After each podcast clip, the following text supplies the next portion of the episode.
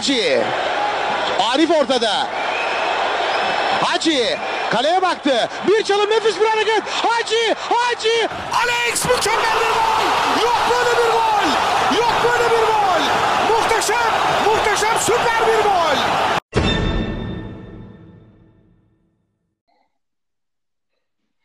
Kırmızı Lacivert'in yeni bölümünden herkese merhabalar. Hoş geldin Can. Merhaba, hoş bulduk Can Türk. Evet aslında e, uzun bir ara diyebiliriz. Yaklaşık bir haftadır e, yayın yapmıyorduk. Hem yeni yıl arası hem de e, Fenerbahçe'nin maçı en geç oynayan takım olması sebebiyle yayınımız biraz e, geç güne sarktı. Öncelikle e, bu haftanın maçlarını söyleyelim. Galatasaray Antalya Spor'la 0-0 berabere kaldı. Fenerbahçe'de e, 3-0 galip ayrıldı Kasımpaşa deplasmanından. Biz her zamanki gibi e, maçını önce oynayan takımla başlayacağız. Galatasaray ilk olarak oynadı. E, ve 0-0 berabere kaldı ki beni şaşırttı e, Galatasaray'ın bu sonucu. Sen nasıl değerlendiriyorsun maçı? Ne olmadı, ne istediği gibi gitmedi ve Galatasaray 2 puan kaybetti. Yani e, güzel anlattın aslında. Beni şaşırttı dedin. Beni de şaşırttı. Şöyle şaşırttı. Puan kaybı olabilir. Mağlubiyet olabilir. Beraberlik olabilir. Bu sıkıntı değil. Ama e, bir takımın oyunu bir oyuncuya, iki oyuncuya bu kadar göbekten bağlı olursa işte orada biraz e, sıkıntı sinyalleri başlıyor bence. İstersen istersen şöyle yapalım. Galatasaray'ın çıktığı 11 şöyle hızlı hızlı söyleyeyim. Hı hı. Ee, onun üzerine konuşalım. Klasik kalede Okan vardı. Ee, savunmada Lines, Luindama, Marka, Saracchi. Orta alanda Arda, Ömer, e, Donk, Belhanda, Emre ve e, ileride de e, Oğulcan vardı. Aslında hani bu biraz mecburi bir kadroydu. Hem sakatlar hem e, cezalar sebebiyle. Ama yine de hani ben bir şekilde Galatasaray'ın içeride kazanacağını düşünüyordum. Olmadı. İstiyorsan sen bu kadroyu söyledikten, okuduktan sonra bir de bunun üzerine değerlendir. Şimdi e, aslında kadro orta sahada sayar, sayarken Donk'u da orta saha gibi saydın ama öyle değildi. Çünkü oyunun orta saha katkısı hı hı. bakımından yani oyuna katkı bakımından Donk pek ortalarda yoktu. Ben aslında hocadan şöyle bir 11'de beklemedim değil e, Donk'u derinde bırakıp stoperlerin arasında bırakıp Luyendama Marka ikilisiyle e, Donk'un iki yanını besleyip şöyle bir e, 3-4-3 gibi 3-5-2 gibi bir kadroda bekledim. E, neyi değiştirebilir? Yani değiştirmesi gereken bir şeyler var mıydı Galatasaray'ın? Hani bu, bu tip bir e, arkadan orta sahayı destekleyen oyun yapısıyla daha bence etkili olabilirdi Galatasaray. Onu da şöyle düşündüm. Şimdi Taylan yok. Taylan olmadığı zaman Galatasaray'ın bloklar arasındaki bağlantısı e, ciddi sekteye uğruyor. Veya Taylan etkisiz olduğu zaman, etkisiz hale getirildiği zaman. Bunu e, Trabzon maçının ilk yarısında da seninle konuşmuştuk. E, Abdullah Avcı'nın bütün oyun planı Taylan'a Taylan'ın takımla bağlantısını kesme üzerine demiştim o maçta da. Yani hı hı, e, evet. Taylan ne kaleciden ne stoperlerden ne de or- önündeki dörtlüden rahat top alamadı. Taylan'ın e, her taraftan bağlantısını kesti Abdullah Avcı. İlk yarıda başarılı da oldu bu oyunda. Şimdi bu maçta zaten Taylan direkt yoktu. Cezalıydı. E, öyle olduğu zaman da şimdi Donku Hoca orada düşündü. Aslında bu benim beklediğim bir şeydi. Şöyle beklediğim bir şeydi. Kimi arkadaşlar işte orada Belhanda oynar mı? Savunmanın hemen önünde diye e, bir yorum katmışlardı ama şöyle düşünüyorum ben e, Belhanda neden oynamaz? Orada hiçbir şart altında Belhanda oynayamaz. Çünkü bir kere savruk. İkincisi adamın kafa gidik. Yani ne zaman ne yapacağı, nerede top kaybedeceği belli değil. Üçüncüsü rakibini takip ederken yani yanında koşarken falan sinirlenip saçma bir foul yapma ihtimali var. Yani karta çok açık bir oyuncu. O bölgenin oyuncusu değil. Dolayısıyla hoca onu zaten orada düşünmedi. Bence doğru bir karar.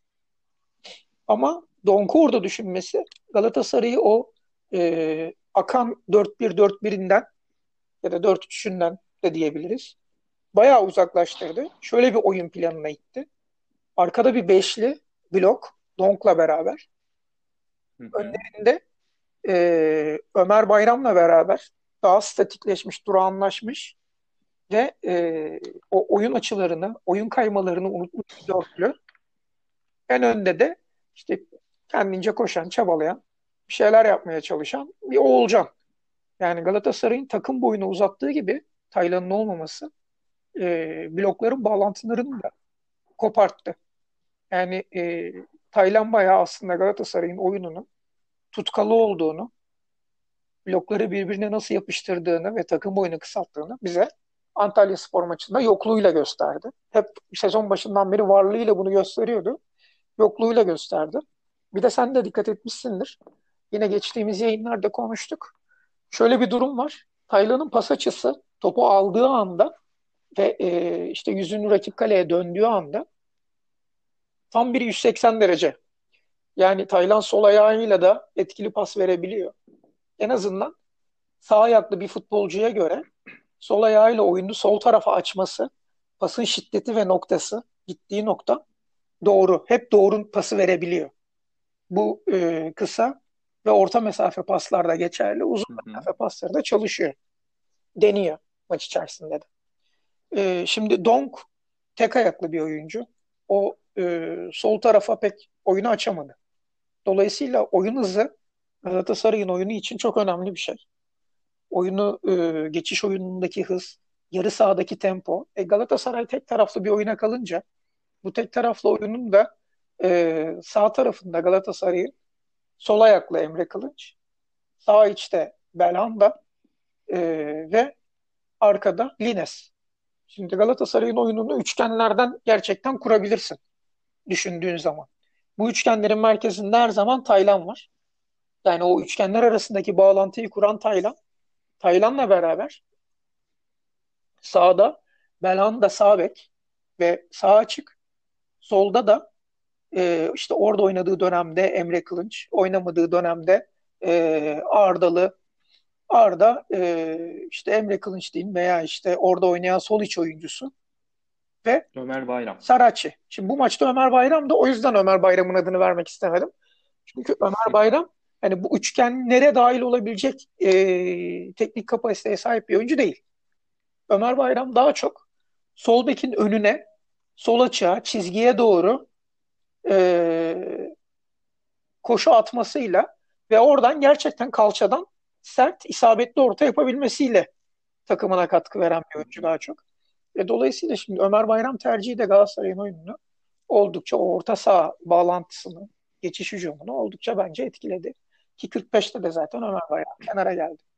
Şimdi çok kısa bir şeyden bahsetmek istiyorum. 15 şutu var Galatasaray'ın, 15 gol, gol girişimi var. Ama bana aa bu da kaçar mı denilen yani kalecinin ayağıyla refleksle çok iyi çıkarttığı Oğulcan'ın bir topu var. Ee, Arda'nın verdiği pas. Bir de bunun yanında Galatasaray rakibinin tam iki katı pas yapmış. 607 pası var. Ee, bence azımsanacak bir rakam da değil. Ama çok iyi Türkiye Ligi için. Evet. Türkiye Ligi için dediğin gibi iyi bir rakam. Ama e, baktığın zaman yani ya Oğulcan şunu şunu da böyle efsane kaçırdı. Kaçmaması gerekiyordu veya işte, e, işte Arda soldan girdi. Bunu nasıl atamaz? Veya işte Emre Kılınç sağdan girdi. Şunu kaçırdı denecek bir pozisyon gerçekten yok. Burada biraz Antalya Spor'a da dönmek lazım.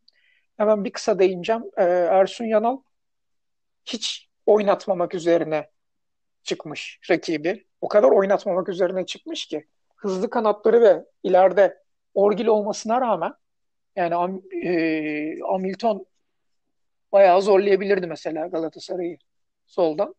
İleride de Orgil olmasına rağmen Antalya Spor'un da böyle rakip kaleye en azından Fatih Karagümrük gibi çat diye inebildiği bir pozisyon yok. Ki Saratçı bugün e, kendi kanadını çok tehdit edemediği gibi çok yani biraz da savruk göründü açıkçası. Çok da dengeli değildi. Ona rağmen e, orayı çok tehdit etmediler. Daha doğrusu hiçbir yeri tehdit etmediler. Yani öncelikleri gol yemeyelim. Hatta Galatasaray saçma bir faulle 10 kişi kalmasına rağmen Antalya Spor hiç golü düşünmedi. E, yani böyle bir maçtı. Benim açımdan tatsızdı. İzlemesi zevkli değildi. E, Ersun Yanal'ın birçok tespiti doğruydu. Galatasaray'da birçok yanlış yaptı. Hem çıkarttığı 11 ile hem arkasından e, girenlerle çıkanlarla sonuç olarak da bir, bir puan alabildi sadece. Yani ee, şöyle oyunda yok. Ben senin söylediklerinden şöyle kısaca bir hem özet de yapmış olalım. Ee, şimdi Galatasaray aslında birçok eksik de çıktı maça. Ee, Cagne yoktu. Ee, Omar El Abdullah'ın biliyorsun hani talihsiz bir olay Evet. yaşadığı için o zaten e, bir süre forma giyemeyecek. Taylan cezalı dedin. Etobo yoktu sanırım. Ee, Feguli biliyorsun yok. Sakat. Ee, aynen Feguli sakat. Şimdi baktığında Taylan, Feguli, e, kısmen Cagne Galatasaray'ın geride kalan e, 14 haftasında en çok iş yapan, en çok skor da sonuçta da oyunda da öne çıkan isimleri. Şimdi bu üç adamın olmaması bir kere zaten Galatasaray'ı oyun anlamında çok fazla etkileyeceği aşikardı. Ee, orada mevcut kadro nasıl bir B planıyla reaksiyon verecekti? O aslında merakla bekleniyordu. Olmadı. Neden olmadı? Bence sadece sen çok güzel bir şeyle değindin. E, Taylan'ın olmaması Galatasaray'ın o dinamik akan oyununu bir anda statik e, durağan oyuna çevirdi ki Antalya Spor tamamen hani o e, otobüsü kalenin önüne park etmiş bir takım olarak geldi İstanbul'a. Evet. Tabii ben onları da anlıyorum. Son haftalarda hani e, bir Rize Spor mağlubiyeti var. Ondan sonra 6-0 gibi bir hezimet var Hatay O Spor kötü bir karşısında. oldukça kötü bir mağlubiyet. O yüzden orada hani o psikolojiyle bir şekilde oyunu tutmak, 0-0 götürmek, bulabilirsek bir gol Yo, bulmak çok çok e, haklı bir stratejiydi bu arada. Ben eleştirmek açısından söylemedim. Yok yok. Tabii tabii eleştirme anlamında demiyorum. Yani Galatasaray'ın e, dinamik oyunu bir de statiğe, e, statiğe dönüp bir de böyle bir rakiple oynayınca zaten alan bulma şansı çok çok zordu. Belki Cagne olsaydı daha farklı bir ceza sahası oyunu deneyebilirdi. Cagne'nin fizik gücünü kullanarak. E, hatta ben sana şöyle söyleyeyim. Belki Taylan olsaydı Donk e, ikinci yarı forvet bile oynayabilirdi. Daha önce gördük çünkü. Yine bir Antalya E, maçıydı o hatta. bile ha, doğru evet yine bir Antalya maçıydı. O denenebilirdi. Onun dışında hani Galatasaray'ın pozisyonu var mı diye şöyle bakıyorum. Zaten hani ben maçları izliyorum şöyle bir değerlendiriyorum. Bir iki takım dışında çok fazla pozisyon zenginliği olan bir lig oynanmıyor. Ee, 70'lerde bir 80'lerde bir Taylan'ın e, pardon Taylan diyorum Oğulcan'ın bir şeyi var, vuruşu var. Senin biraz önce söylediğin Bofen'in çıkardığı. Hı. Arda indirdi, Oğulcan vurdu. Bofen çıkardı. Hani onun dışında Galatasaray'ın maç boyunca hiç bir etkinliği yok. Ee, hani burada bir galiba ilk yarı bir Belhanda'nın bir şutu var. Şimdi anımsadım.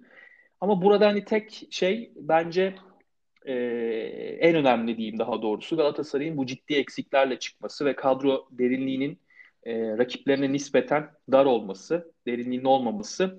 Burada bir B planı yaratamadı Galatasaray. E, önemli bir kayıp mı? Bence çok önemli bir kayıp. E, çünkü hep konuştuk seninle. Şimdi ciddi bir şey var, maraton var. Yani Ocak ayı çok ciddi maçlar var. Evet. Ee, burada hani bence takımlar kayıp yaşayacaktır. Ee, böyle bir maçtan nispeten güçsüz rakibine karşı kazanarak ayrılsaydı Galatasaray çok çok büyük bir avantaj olacaktı. Bakalım Şöyle bir takvim var. maçta Ee, Can Türk lafını kestim. Ee, şöyle bir takvim var Galatasaray. 12 veya 14 günde 6 maç yapacak. Bu maçta başladı o Evet. maraton. Şimdi e, böyle bir dönemde herkesten faydalanmak gerekir. Ama işte e, Feguli sakat. Emre Kılınç şimdi cezalı. Konya maçında yok. Arda ki cezalı. bu mar- bu maratonda şöyle ben sana söyleyeyim Konya ile oynayacak. Sonra Gençler Birliği ile oynayacak. Sonra Beşiktaş'la oynayacak.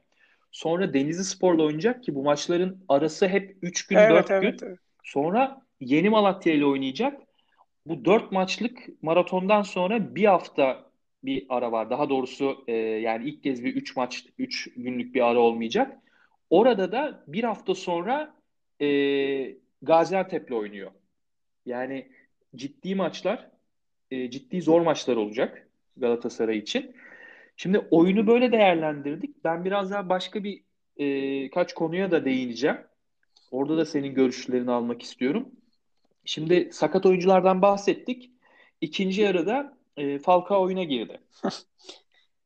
hatta senle biz konuştuk. E, hani oyun Falcao'yu istiyor. Biraz ceza sahasına e, yığacak Galatasaray. Orada Falcao işte Ben yeteneğiyle, şey demiştim teknik hatta yani. kabiliyetiyle çözecek Heh, girerse maçı. çözer demiştim. Bu maçı Falcao çözer demiştim. Çünkü oyun bağırıyordu Ama Falcao. Falcao, Falcao girdi. Hem oynadığı o yarım saatlik bir dö- e, dönemdi galiba. Hem etkili olamadı hem de e, hiç temas almadan, darbe almadan e, yine sakatlığı nüksetti ve biraz tırnak içerisinde gamsızca oyunu terk etti gibi geldi bana.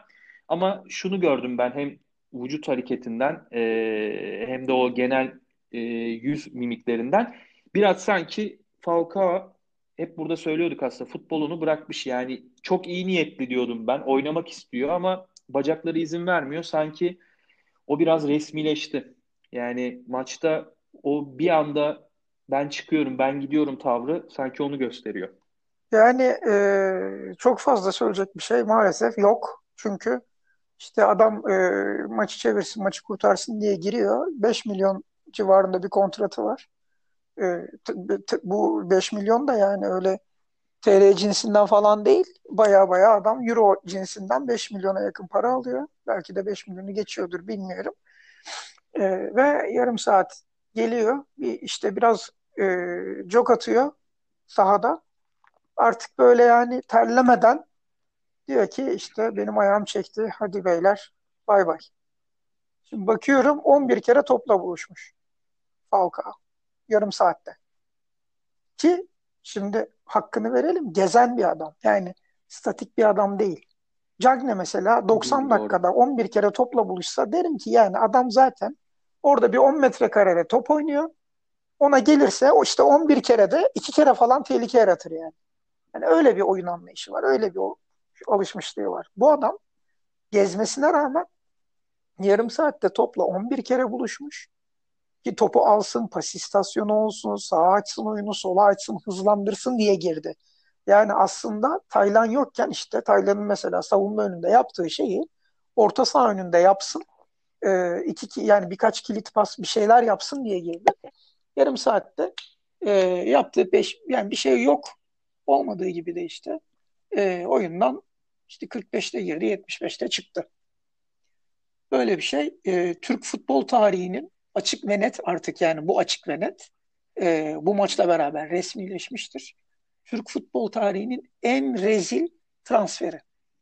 Artık yani mesela biz Galatasaraylılar işte Van Persie'yi dilimize dolardık, Guize'yi dilimize dolardık falan ama yani bu başka bir şey. Şimdi Guiza dediğin adamın işte asistleriyle beraber 0.5 galiba maç başına gole etki etme oranı var. Ya da buna yakın bir şey Guiza'nın.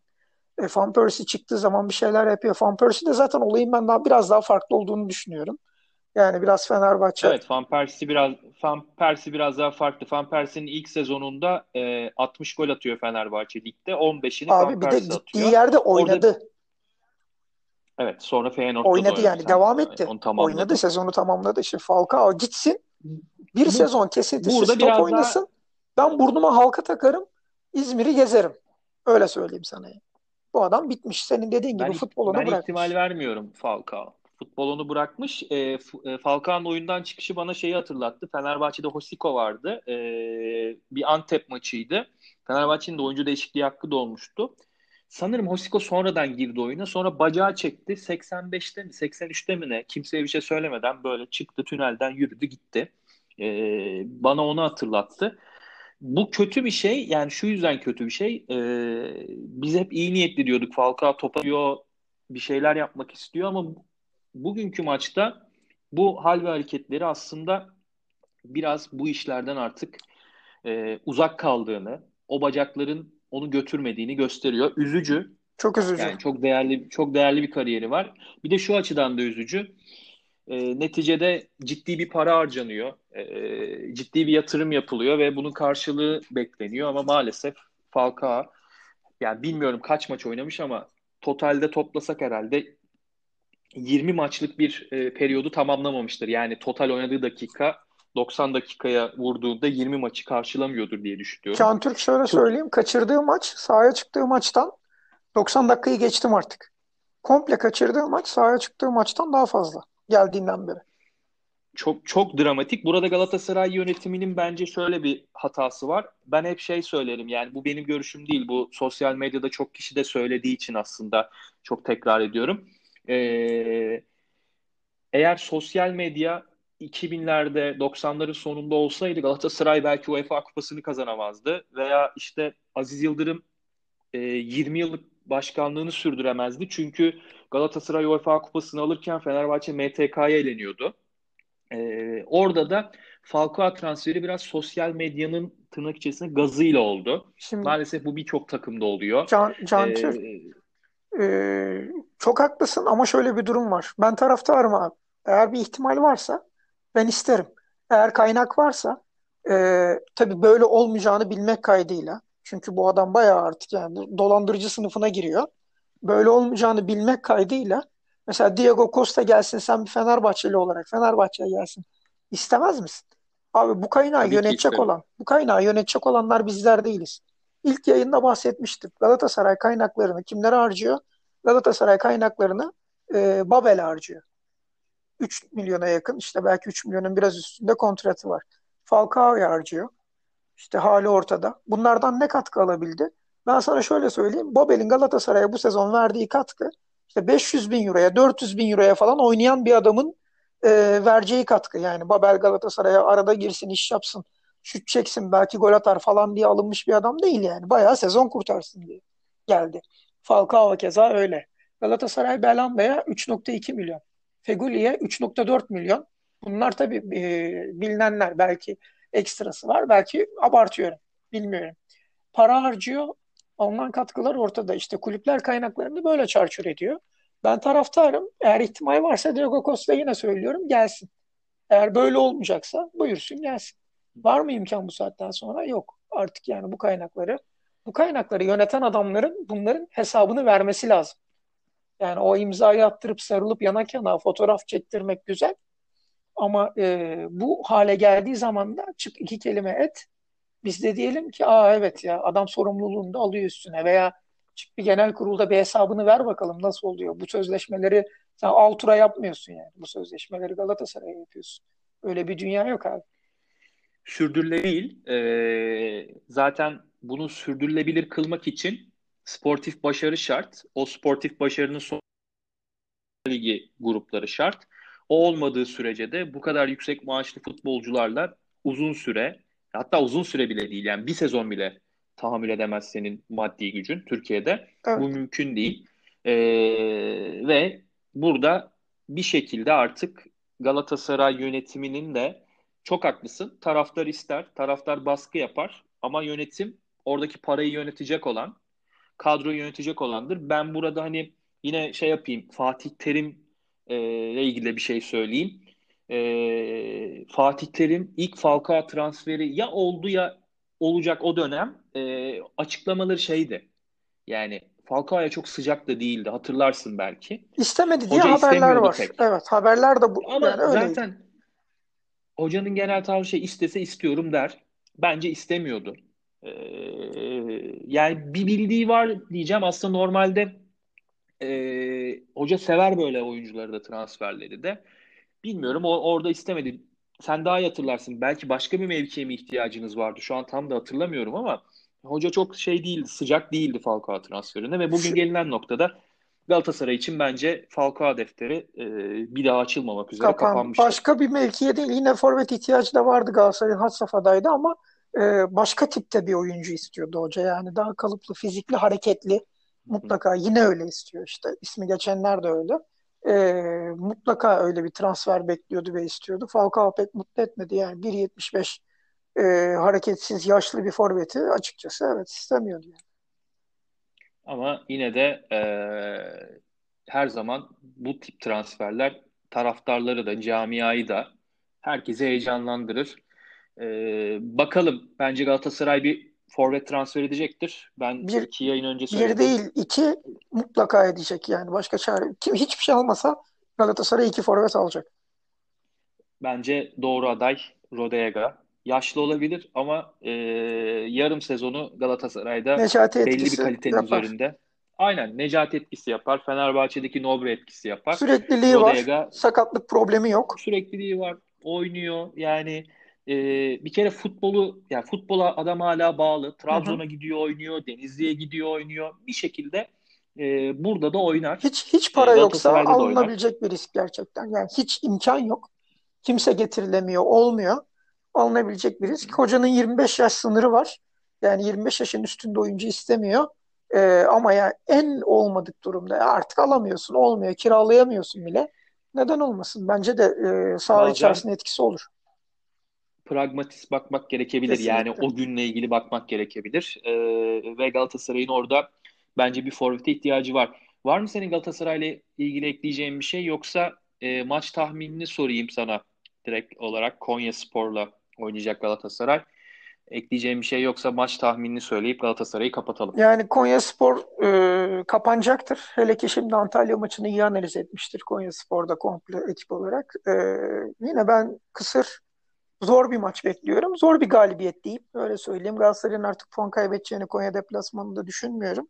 Ama yani böyle e, topun biraz daha böyle iterek kakarak falan e, gireceği bazen öyle maçlar vardır ya artık böyle çullanırsın 8 kişi 7 kişi artık yani çizginin üstünde itersin topu böyle son can havliyle dokunursun da gol olur. Yani öyle daha çok öyle bir galibiyet e, bekliyorum Galatasaray için bu maçta. Ben e, Konya Spor yani son haftalarda skor anlamında istediğini alamadı son iki maçta ama e, Galatasaray'a bence yenilmeyecektir Konya Spor. Orada bir beraberlik görüyorum. E, bakalım o maçta biz şu an yayındayız. Yarın oynanacak. O maçı da seninle beraber Konuşacağız. değerlendiririz. Evet. Ee, son bir şey daha söyleyeyim Galatasaray ile ilgili. Öyle kapatalım. Şimdi biz hep burada konuşurken şampiyonluğun en büyük adayı, en büyük adayı diyorduk. Kadro e, derinliği olmamasına rağmen aldığı sonuçlar, hocanın bir B planı yaratabilmesine rağmen. Sence bu e, beraberlik çok etkiler mi? Yoksa ben, hemen Konya'yı yenip toparlanıp çıkar mı? Ben çok etkilen, etkileyeceğini düşünmüyorum. Ee, şöyle, oyun olarak hani o ayakların böyle eskisi kadar o seri yapılan dönemki kadar e, hızlı olmayacağını düşünüyorum veya işte düşünmeden oynanan, gözü kapalı oynadığı bir oyun vardı Galatasaray'ın. Belki onu biraz arar saha içerisinde. O özgüveni biraz arar.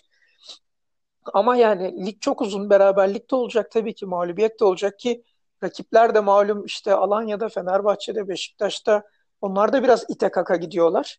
Ee, seri puan kayıpları oluyor. Kötü dönemlerden geçiyorlar. Toparlıyorlar, arada kazanıyorlar. Bu sene böyle bir sene. Pandemi koşulları altında oynanan bir lig. Bunları çok izleyeceğiz. Galatasaray'ın da elbette puan kayıpları olacak. Ben hedeften şaşıldığını düşünmüyorum. Aksine e, işte Arda'nın yokluğu belki biraz daha hani hareketli bir ön alana yine Galatasaray'ı itebilir. E, bakalım ben çıkacak 11'i çok merak ediyorum. Bu sefer inanılmaz merak ediyorum. bakalım. E, Galatasaray Konya deplasmanında e, ben de çok merak ediyorum nasıl bir sonuçla ayrılacağını. Ben Konya'nın yenilmeyeceğini düşünüyorum. Şöyle son, son cümle şunu söyleyeyim o zaman. Eğer Cagne artı Babel 11 çıkarsa Hı-hı. ben Galatasaray'ın senin e, düşüncene daha yakın olurum. Cagne artı Babel. İkisi aynı anda 11'de olursa ben senin düşüncene daha yakın olurum. Bakalım. E, izleyip göreceğiz. Burada seninle beraber değerlendiririz maçı. Galatasaray'ı kapatalım. Fenerbahçe'ye geçelim. Fenerbahçe e, iki haftadır kazanıyor. Önce Başakşehir, şimdi Kasımpaşa. Fenerbahçe İstanbul'da bu sürede e, Başakşehir'le kendi evinde oynadı. Kasımpaşa deplasmanındaydı. 3-0 gibi net bir skorla kazandı. Ben e, izninle hani şöyle bir değerlendirmeyle ki, başlayayım. Kısaca sonra sana atayım topu senle çünkü konuştuk e, kayıt öncesi. Senin de aslında maçla ilgili çarpıcı tespitlerin de var. Şimdi Fenerbahçe'nin ciddi bir problemi vardı. Kadro problemi vardı. Hem sakatlıklar hem e, Covid kaynaklı. Serdar, Caner, Perotti, Tolga hatta e, Novak maç tanıtım videosunda Instagram'da kulübün yayınladığı videoda Novak vardı. Ama Novak kadroda yoktu. Sanırım ayağında bir ağrı varmış. O yüzden Novak kadroya alınmadı ve Adem Adem'in sanırım bir transfer durumu var. Ee, Süper Lig'den birkaç takım istiyormuş. O yüzden de Adem'i kadroya almadılar. Ee, rakip bence hani Fenerbahçe'de saydık şimdi 6 isim saydık. Rakip de iki oyuncu eksikti ama rakibin eksikliği daha ciddi hissedilecekti ki öyle de oldu. Biliyorsun bir Aytaç. Evet. Gal- Galatasaray Kasımpaşa maçının şeyi e, en iyi oyuncusu. En iyi oyuncusuydu. Diğeri de Hayradanovic. Yani e, bu iki eksik bence Kasımpaşa'nın en önemli problemiydi.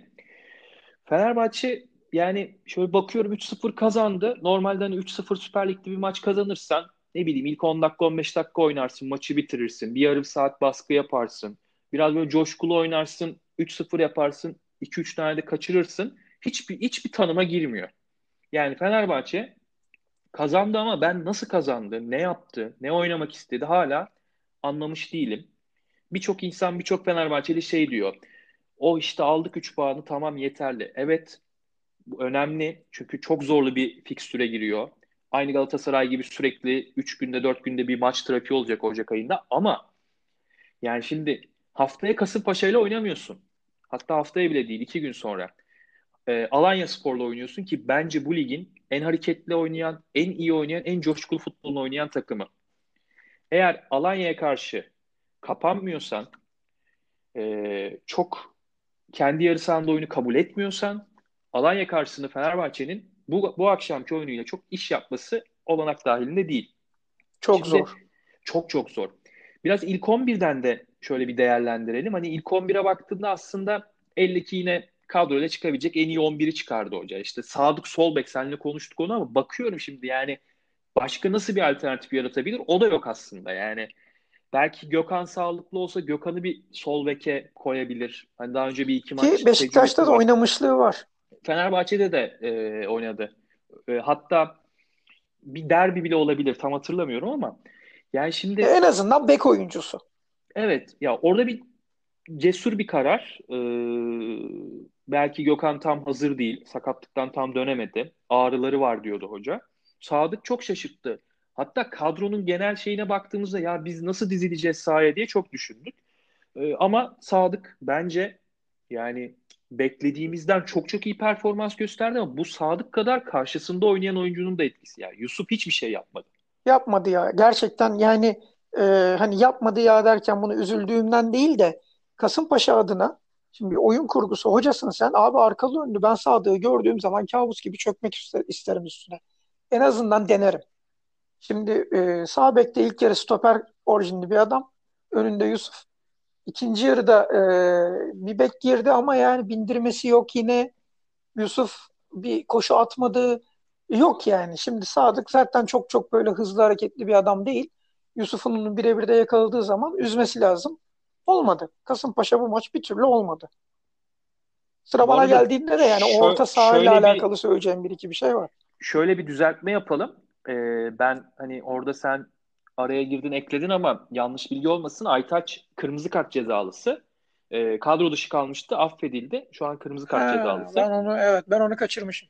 Ee, onu söyleyeyim. Ee, atlamayalım. Hani orada evet bir kadro dışı durumu var ama affedildi. Senin bıraktığın yerden devam edelim. Evet hiç hiç zorlayamadı. Yani orada belki sol ayaklı değil de sağ ayaklı bir oyuncu deneyebilirdi. Terste yakalayabilmek için şeyi e, Sadık'ı. İkinci yarı bir değişiklik yaptı o hoca. Mehmet'i oyunu aldı ama o da pek bir varlık gösteremedi. Ki Kasımpaşa. Şimdi ben şunu fark ettim. Biz Fenerbahçe'yi izlerken hep şunu görüyoruz sezon başından beri bir iki maç dışında. E, her takım e, cesaret edebiliyor Fenerbahçe'ye karşı.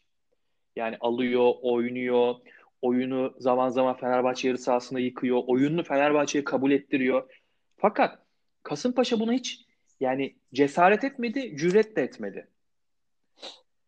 Ee, o yüzden Fenerbahçe terlemeden, çok fazla yorulmadan çok çok tırnak içerisinde rahat bir galibiyet aldı. Ama şöyle de bir iyi tarafını açalım.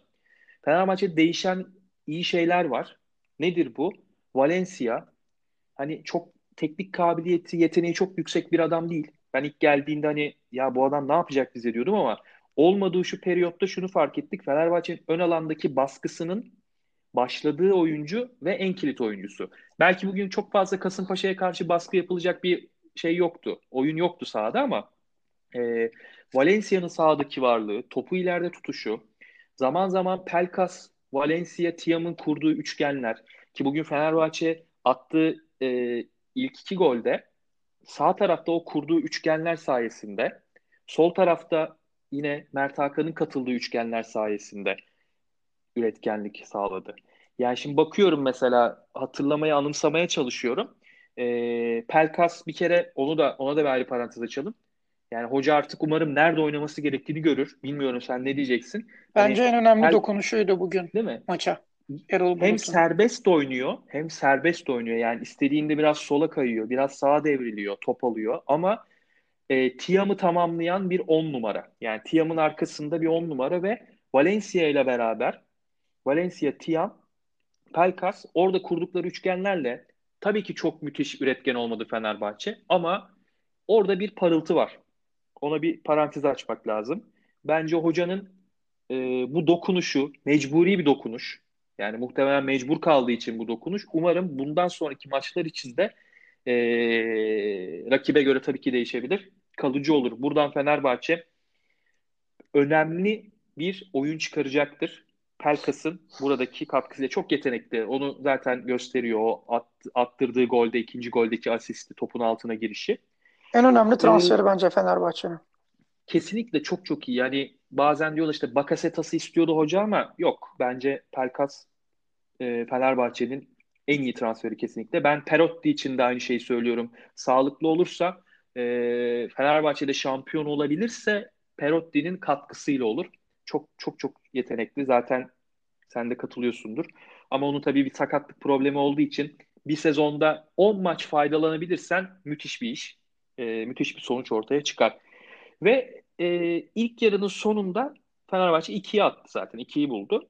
Ondan sonra bence yani 1-0 gitseydi soyunma odasına takımlar ikinci yarı biraz daha Kasımpaşa biraz önce söylediğim o cesaret etme, cüret etme şeyini bulabilirdi kendisinde ama o 2-0'ı bulması Fenerbahçe'nin de Kasımpaşa'nın biraz daha zaten olmayan gardını iyice yok etti, düşürdü. Evet evet aynen öyle. Yani ama Kasımpaşa'nın şey zaten mecali yoktu. Yoktu ama ikinci yarıda mesela Fenerbahçe e, o kadar fazla şey yaptı ki yani Kasımpaşa'ya gelsen oyna dedi.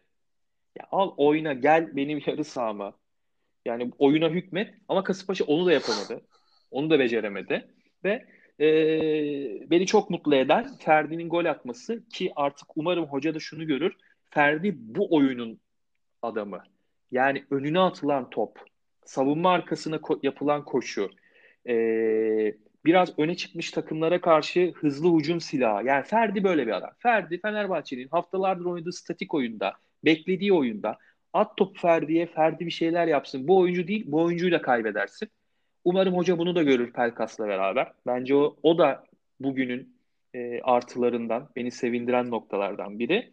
Ve Fenerbahçe e, üst üste ikinci kez galibiyet aldı ki bir diğer şey de var. Maç, maç biterken böyle bir maçın sonlarına doğru yani gol geldi gelecek oldu Kasımpaşa adına. Dedim ki bir bakayım Fenerbahçe'nin bu sezonki şeyi nasıl? Gol yemeden tamamladığı maç. Dört tane maç gol yememiş Fenerbahçe. Bir tanesini biliyorsun zaten Galatasaray maçı. Evet, o maç 0 bitmişti. Bir tanesi Hatay Spor maçı ki yani e, rakip biliyorsun 9 kişi kaldı. Şutu yok. Hani o yüzden onu saymıyorum bile. Ve onun dışında e, bu maçla beraber Denizli Spor maçı. Altay'ın inanılmaz performansı. Aynen öyle. Yani orada penaltı var kaçan. Daha doğrusu Altay'ın kurtardığı var. Kurtardı. Yani baktığında aslında e, Fenerbahçe bu sezon ilk kez bir maçı gol yemeden kazandı Denizli Spor maçı hariç. Şimdi bu neden önemli? Fenerbahçe e, bu ligde 20 gol yemiş. Çok ciddi bir rakam bence Fenerbahçe için. Yani şampiyonlu oynayan bir takım için. Yerden yere vurduğum Galatasaray bugün yerden yere vurduğum Galatasaray 10 gol. Galatasaray'ın da orada yani çok çok da pozisyon vermesine rağmen hani son maçı ayrı bir yere koyuyorum. Galatasaray Ve Muslera gol. yok yani. Muslera yok. O, o zaten e, destansı yani mesela hikaye 4, bence 4 o. golü falan da yani 4 golü falan da oradan sil belki. İşte 6 işte, gol falan o. Çünkü Fatih inanılmaz komik goller yedi sezon başında. Evet. Fatih'in e, performansı çok kötüydü. Luyendama ve Marcao'nun bence orada da önemli bir şeyi var. Şimdi baktığımızda Fenerbahçe burada da önemli bir eşik atlar umarım. E, gol yemeden kazandı.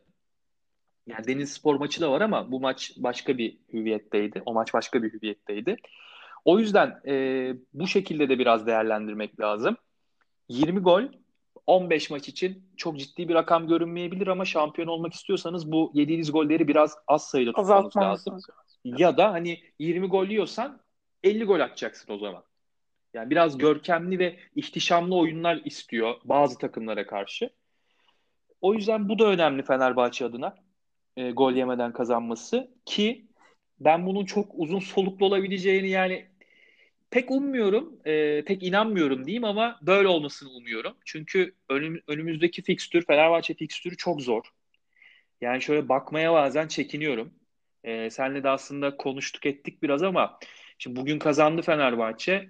E, sen de görüşlerini söyle Kasımpaşa maçıyla alakalı. Ondan sonra aslında biraz daha fikstüre bakalım. Hı hı. E, çünkü o fikstürle ilgili de bir iki kelam etmemiz gerekiyor. Şimdi Can Türk şöyle söyleyeyim. E, Fenerbahçe kazanması gereken iki maçı üst üste kazandı. Önce bu önemliydi. Başakşehir maçı hem mesaj açısından hem camiaya hem camia dışında mesaj açısından önemliydi. Kazandı. Tartışmalıydı. O oldu, bu oldu, kart iptal oldu. Hepsini geçelim. Kazandı. Okey. Kasımpaşa maçı sürekliliği, devamlılığı açısından yüzlerin biraz daha gülme. Hani o e, sırıtmadan biraz daha gülmeye hı hı. geçmesi açısından önemliydi. Onu da kazandı. Şimdi Fenerbahçe zaten Başakşehir maçından önce şunu konuşmuştuk seninle. Ben demiştim ki Fenerbahçe'nin kazanacak oyunu bulması lazım. Evet. Fenerbahçe öyle veya böyle kazanacak oyunu buldu. Şimdi iki maçta bunu yaptı. Diyorum ki Fenerbahçe'nin güzel oyunu bulması lazım. Bundan sonra. Çünkü e, bu şekilde sürekli maç kazanman zor. Çünkü bu ligde her takım Kasımpaşa değil. Her maçın Başakşehir havasında oynanmayacak. E, Fenerbahçe'nin biraz daha saha içerisindeki rakibine, camia içine ve kamuoyuna değil, saha içerisindeki rakibine mesaj vererek ben Fenerbahçe'yim dedirtecek oyunu bulması lazım. Artık onun zamanı geldi. Şimdi bugünkü tespitlerim kısa kısa. Bir kere Fenerbahçe'nin takım boyu çok uzun. E, geri dörtlü Sangare, Tisserand, Gustavo, Sadık. Geri dörtlü çok kendi yarı sahasının e, kalecisine yakın kısmında kaldı. Şimdi böyle olduğu zaman savunmayla oyunun bağlantısını kuran isim bugün Ozan Tufan. İlk topları ilk topları alan e, geriden oyunu kuran isim Ozan Tufan. Ki kötü oynadı demiyorum ama ya en azından bugüne kadar çok az o rolü üstlenmiş bir isim. Alt, zaten altı o adam numara, orada o altı değil. numara onun rolü değil evet. Altı numara onun rolü değil. Evet. Zaten zaten o adam şimdi Ozan orada yeni rol olarak. Yanında Mert Hakan Yandaş. Açık söylüyorum bu haliyle ben forma vermem. Açık söylüyorum. Ama e, şu an alternatif yoktur. Odur, budur, öyledir, böyledir oynuyordur. İtirazım yok. Bugün yine beğenmedim Mert Hakan'ı. Şimdi Fenerbahçe'nin takım boyu 60-70 metrelerde. Çok uzun. Böyle olduğu zaman Pelkas zaten e, işini dört dörtlük yaptı. Bence Fenerbahçe'nin en önemli transferi sezonun bu bölümünde. Yani bu zamana kadarki bölümde. Pelkas gitti forveti çiftledi. Sol kanada yardım etti. Sinan içeri girdiği anlarda Sinan'ın açığını kapattı. Valencia ile aldı verdi. Yani orada on numara ne yapması gerekiyorsa Pelkas onu yaptı. Ki sezon başından beri benim de görüşüm Pelkas'ın on numara oynaması gerektiğindeydi. Gerektiğiydi. E, Erol Hoca bugün biraz da zorunluluktan bunu yaptı. Şimdi e, alternatifleri Fenerbahçe'nin dönmeye başladı. Bugün kenardan giren adamlar Samatta, Sisse, Ferdi, Sosa. Bu adamlar normalde ilk 11 oyuncuları. En azından isim ve e, yetenek olarak, çap olarak öyle. Şimdi bugün oynayanlara bakınca da Pelkas, Sinan, Tiam, Valencia. Bugünkü performanslarına bakınca yani gözüm kapalı benimki keseceğim isim bir tek Sinan. Bu dörtlü içerisinde. Şimdi Tiam çok mücadele ediyor. Ben çok beğeniyorum. Gerçekten beğeniyorum. Ee, Tiam'ı gözüm kapalı bu performansıyla kesmem. Valencia'yı kesmem. Pelkas'ı zaten kimse kesemez. Ee, e bir Sinan. Sinan'ın yerine şimdi kenarda bekleyen Samat da var. Ferdi var. E, Sosa gelecek. Hadi o orta sahaya gelecek. E, belki Fenerbahçe Sosa'yı Şimdi Gustavo ile alakalı düşünce nedir bilmiyorum. Gustavo yerine geçerse Pelkas ne olur? Yani e, Mert Hakan mı geçer tekrar on numara pozisyonuna? Pelkas Kanada mı geçer? Onu da kestiremiyorum. Ama belki Sosa'yı Fenerbahçe daha tempolu iki orta sahayla destekleyip Trabzon'daki gibi savunma önünde derinde kullanabilir. Yani bu bana şu anda en azından Fenerbahçe'nin iyi oyun oynaması adına ve geçiş hücumlarını daha hızlı yapması adına mantıklı geliyor. Sosa'yı orada değerlendirmek. Ama Ozan ve yanında mutlaka e, Mert Hakan belki olabilir. Belki daha tempolu, daha diri bir orta saha olabilir. E, bu şekilde değerlendirebilir Sosa'yı. Daha fayda alın, alınabilir, sağlanabilir. Evet. E, e, ve onun dışında Devam et, devam et sen lütfen. Buyur. Onun dışında takım boyunu mutlaka kısaltması lazım Fenerbahçe'nin. Bugünkü ileri e, üçlüsü, dörtlüsü Pelkas'la beraber. Hı hı. Dörtlüsü aslında buna müsaitti. Tempolu hareketli isimlerdi. E, ama işte Ozan ve Mert Hakan'dan o yakınlığı göremediler diyeyim. Oyun yakınlığını. E, Ozan biraz mecburiyetten. Mert Hakan da yani Mert, Mert Hakan da değişik bir aura var. Mert Hakan'ın e, kendi içinde problemleri var gibi onu çözmesi lazım. Sahaya çok yansıyor. Attığı pasta veremediğinde, verdiğinde e, yani Mert Hakan'ın biraz öz eleştiriye ihtiyacı var. Bir, bir iki haftada kenarda oturma ihtiyacı var bence. Belki daha diri, daha güçlü dönebilir. E, yani onun dışında ben Fenerbahçe'yi bugün senin gibi beğenmedim açıkçası. Sadık şaşırttı ama en azından o kanadı kapattı. Ama Kasımpaşa kullanamadı ama Sadık kapattı. Sonuç olarak olumlu bir e, dokunuş oldu. Bir de e, iki takım da 4-2-3-1 dizildi. En azından benim görebildiğim. Ya ben çok sıkıldım bu dizilişten Can Türkiye.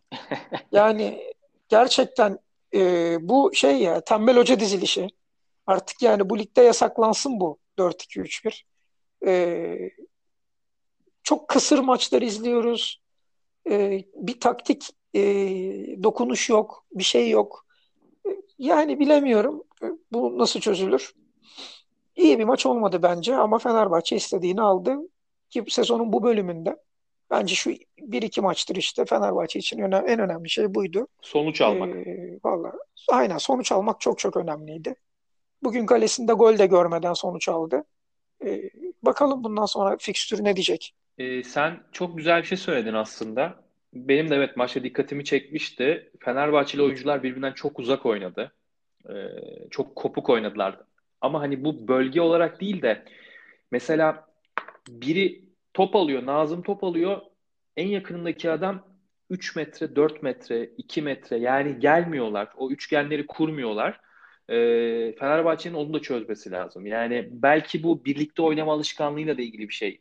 Ee, çünkü ilk 11'den her hafta neredeyse mecburiyetten 4-5 oyuncu değişiyor.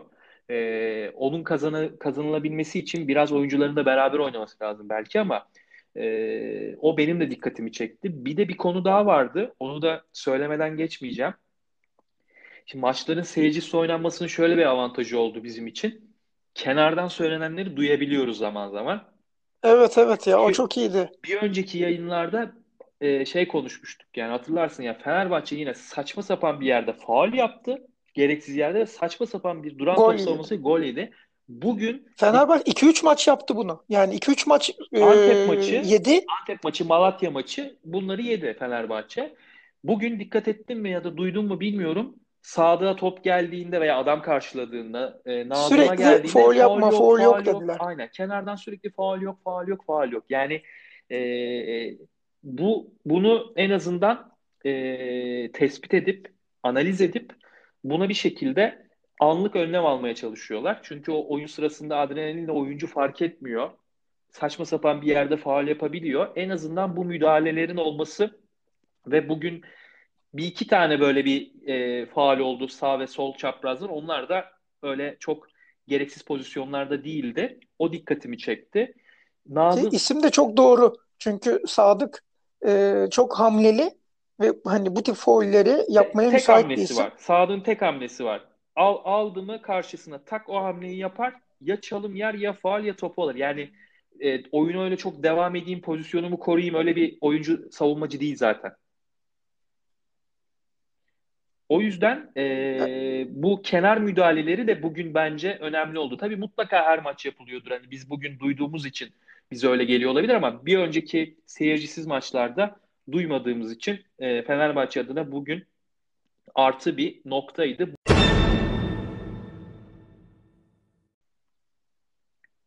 Ocak ayı fikstürüne bakıyorum Fenerbahçe'nin. Çok zorlu maçlar var. Ee, şimdi hemen takip eden birkaç gün içerisinde Alanya Spor'da oynayacak ki bence ligin en zorlu maçı olacak Fenerbahçe için şu ana kadar. Sonra Erzurum deplasmanı var.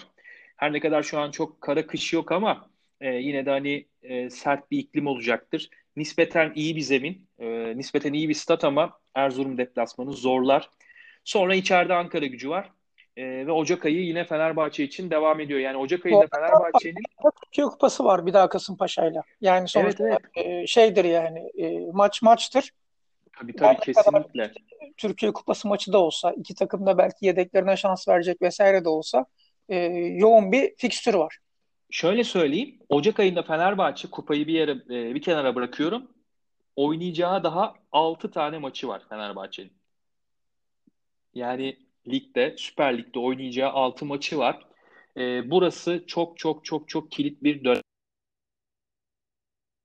E, buradan Fenerbahçe çok az kayıpla, nispeten iyi bir oyunla e, çıkarsa, çok fazla psikolojik olarak e, kırılmazsa ki çok müsait bir camia, e, Fenerbahçe buradan hani 20. hafta sonrasını görmüş olacak. Daha da iddialı konuşabilir. E, benim hem temennim hem de umudum bu yönde. Ben de Alanya Spor maçı ile ilgili tahmin yapayım. Sonra topu sana atayım. E, Fenerbahçe bence Alanya Spor'u yenecektir. Bu yakaladığı moralle, ivmeyle. Nispeten e, hani iyi oyun oynamıyor diyoruz ama hem kadronun yavaş yavaş tekrar e, tam hale gelmesi hem de senin dediğin gibi Başakşehir maçı bir mesaj maçıydı. Bu maçta bir şekilde kazanması lazımdı. Artık Fenerbahçe biraz daha net önünü görüyor. O yüzden bence içeride kendi evinde Alanya Sporu yenecektir diye düşünüyorum. Senin Benim tahminim tahminin ne? şu maç yani bu şu yönde bu maçta. E, şimdi Fenerbahçe bir kere e, bence sezonun bu bölümündeki sezonun başından bu yana bence Fenerbahçe için en zor maç. Çünkü şöyle Fenerbahçe'nin o Evet. bloklar arası, alanlar arası kopukluğundan bahsettik. Alanyaspor'da oralara çok iyi sızacak ve oralarda ciddi iş yapacak oyuncular var. Bununla beraber geçiş hücumunda da Alanyaspor bence ligin en iyisi şu anda. Yani dolayısıyla. Fenerbahçe'yi bayağı bu konuda zorlayacaklar. Sadece zorlamakla kalmazlar. Ee, ben e, gollü bir beraberlik bekliyorum bu maçtan. Fenerbahçe gol atar evet ama kesinlikle gol yer ki kolay gol yiyen bir yapısı var. Konuşmuştuk seninle. Ee, dolayısıyla ben gol, Evet. gollü bir beraberlik bekliyorum. Bir de Fenerbahçe e, kazanır mı? Aslında ne oynayacak, nasıl çıkacak? Biraz da ona bağlı. Ee, yani Samatta ile mi çıkacak mesela? Yoksa Tiam'la mı devam edecek? Ee, Sosa mı oynayacak orta sahada? Yoksa böyle bir kurgu mu olacak? Şimdi alternatif bol olduğu zaman ve sezon başından beri bu alternatifler döne döne oynadığı zaman e, Fenerbahçe'nin bir avantajı ve dezavantajı da bu. Fenerbahçe ne oynayacak? Kimle oynayacak? Nasıl oynayacak? Bilmiyoruz. Nasıl Çünkü oynayacak? Valencia Tiam'la başka bir oyun oynuyor. Samatta ile Pelkas'la e, işte olduğu zaman ve Sosa sahada olduğu zaman başka bir oyun oynuyor. E, şimdi bu Ben tabii tahminimi söyleyeyim nasıl oynayacağına dair veya nasıl oynaması gerektiğine dair. Fenerbahçe e, e, biraz fizik gücüne dayalı bir oyun oynamak zorunda. Sen çok güzel değindin. Geçiş oyunu çok iyi oynuyor Alanyaspor. Bence Fenerbahçe geçiş oyununa izin vermemek için yüksek bir fizik fiziki mücadeleye girmesi lazım. İkincisi e, bunu yapabilecek oyuncularla çıkması lazım. Yani Sosa biraz kırılgan. O yüzden bence Sosa ile başlamayacaktır hoca. Bence Valencia ile başlayacaktır. Valencia iyi dönmüş, dinç dönmüş, zinde dönmüş belli. Tiam'la başlayacaktır. Ee, yine Tiam oraları zorlayacak bir oyuncu. Ee, Mert Hakan, Ozan, Gustavo üçlüsü orta sahada biraz yıpratıcı koşan bir üçlü olacak. Tabii orada şey de önemli. Yani şimdi Caner dönecek mi? Ee, Novak dönecek mi? Çünkü bu ikisi dönmezse Orada sol bek alternatifin kim olacak? Yani yine şu anda kestirmemiz çok zor ama bence Fenerbahçe'nin biraz daha fiziki mücadeleye dökmesi lazım oyunu. Ben niye önde görüyorum onu söyleyeyim. Evet Alanya çok iyi top oynuyor. Alanya bence ligin en iyi futbol oynayan takımı. Geçiş oyunu çok iyi oynuyor.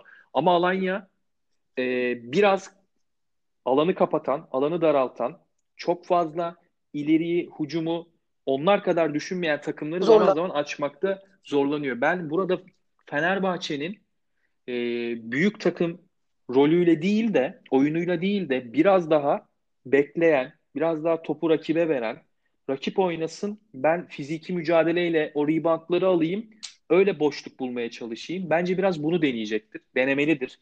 Çünkü Alanya'ya karşı oyunu siz oynamaya çalışırsanız çok ciddi bir e, hezimetle karşılaşabilirsiniz. O yüzden Alanya'ya bırakıp Başakşehir yaşadı biraz bunu. daha çok yapamasa da evet, Ne oldu? yaşadı. Doğru. oldu yani. Ne Oynamaya olduğunu çalıştın. anlamadık.